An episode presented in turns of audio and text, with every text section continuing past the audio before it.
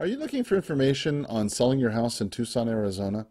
You know, before relocating to another area, it can be a confusing process when you need to sell your house as quickly as possible.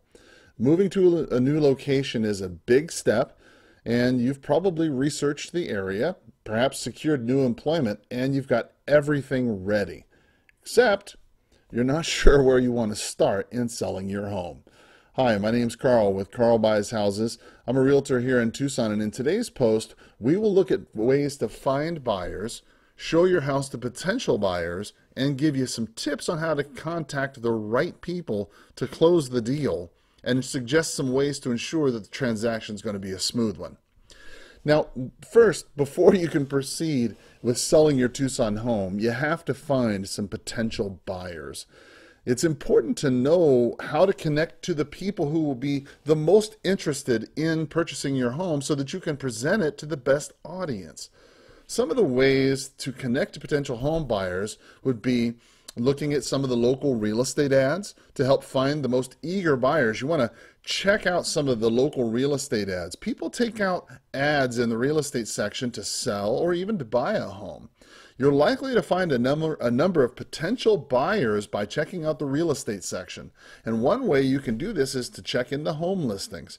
To see if you can get the information from one of those who are selling their house, the people who are selling a house could also be in the market to buy another house in your area. So call those folks. Those, those might be good potential buyers for your home. Also, you want to check the classifieds. You know, some people who are looking to buy may list their ad in the classified section. Usually these ads would start with a term wanted, which would be, you know, followed by the kind of house that they're looking for, like a wanted three bedroom, two bath in the Midvale area or something like that, right? If you find someone who seems to be looking for a home like yours, well, give them a call, see if you can work out a deal. Third, definitely want to check out social media and real estate sites. You know, social media has become a mecca for sharing deals and ideas for shopping. You know, from cosmetic bags to houses, you may be able to find the right buyer for your property by tapping into your market by posting a picture of your house on social media and seeing if any if you, if you get any bites like Facebook Messenger or Facebook Marketplace.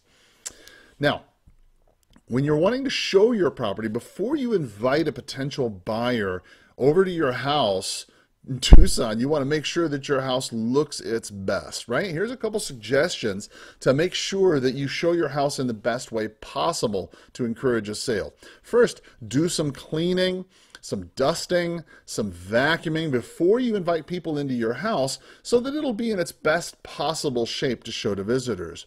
Next, this is going to be tough. You're going to want to detach from stuff right? Detach from some of your stuff, things like family photographs, personal items, individual things that define the house as yours. Third, you want to avoid distracting clutter, right? When you're cleaning your house, make sure you clear it of any distracting clutter that could draw the visitor's eye from the focus of the room. The room needs to be the focus, not the extra uh, extra uh, uh, the extra things in the house that you have lying around. Right? Uh, don't assume it's a deal. Gosh, this is a big point right here. If you're writing one down, write this one down. Sometimes you assume that you're closing the deal, right? But in reality, the, de- the deal's never really closed until the person signs the contract or hands you the check. Okay? Never ever use the assumptive close unless you're absolutely sure the person is ready to buy. Being presumptuous that you have convinced this person to purchase your home may negate the deal or make you appear desperate.